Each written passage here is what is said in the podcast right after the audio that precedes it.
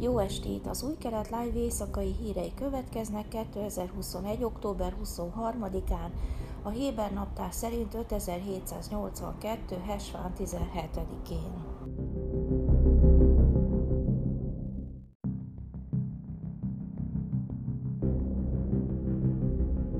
Az izraeli hadsereg pénteken közölte, hogy letartóztatott egy palesztin férfit, akit azzal gyanúsítanak, hogy keresztet fújt egy szamáriai izraeli közösségekben élő telepesek által rendszeresen használt út mentén.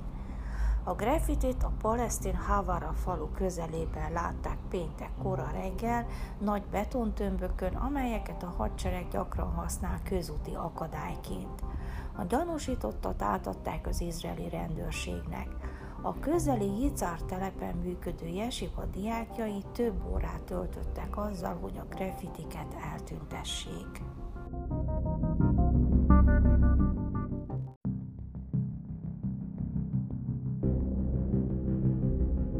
Az izraeli biztonsági erők szombaton közölték, hogy megjósítottak egy kábítószer és fegyvercsempészésre irányuló műveletet Libanonból.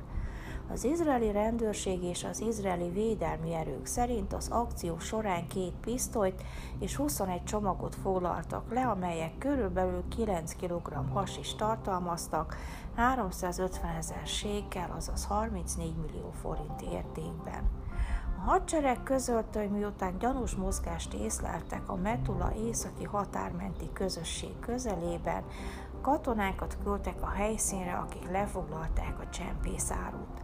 A rendőrség azt nyilatkozta, hogy vizsgálatot indított az ügyben. Letartóztatásokról nem érkezett jelentés. Vizsgálják annak lehetőségét, hogy a csempész kísérletet a Hezbollah terrorszervezet segítségével hajtották végre, áll az izraeli hadsereg közleményében. A libanoni Hezbollah terrorszervezet régóta ellenőrzése alatt tartja az izraeli határmenti területeket.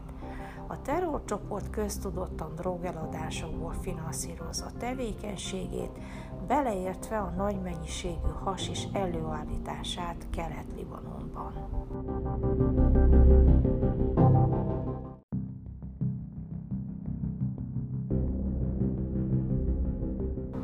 A Sotheby's New York aukciós ház múlt heti keddi aukcióján rekordáron 8,3 millió dollárért kelt el egy 700 éves bajorországi zsidó imakönyv, amelyet egy francia zsidó szervezet ajánlott fel eladásra pénzügyei megerősítésére. A Luzato Mahzor néven ismert imakönyv könnyedén túl teljesítette az aukciós ház 4-6 millió dolláros eladás előtti becslését, és az értékes darab végül egy meg nem nevezett magánvevő tulajdonába került, négy ajánlattevő drámai percekig tartó licitja után. A két legfőbb zsidó ünnep imáit tartalmazó gazdagon illusztrált ritka könyv egy 160 éves francia zsidó szervezet gyűjteményéből került ki, amely Izraelben, Franciaországban és Marokkóban is működtet iskolákat.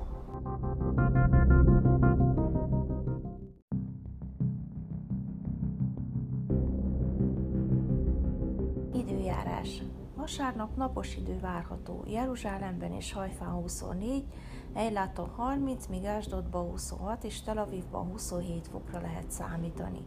Ezek voltak az új kelet live hírei szombaton, Shavuatov!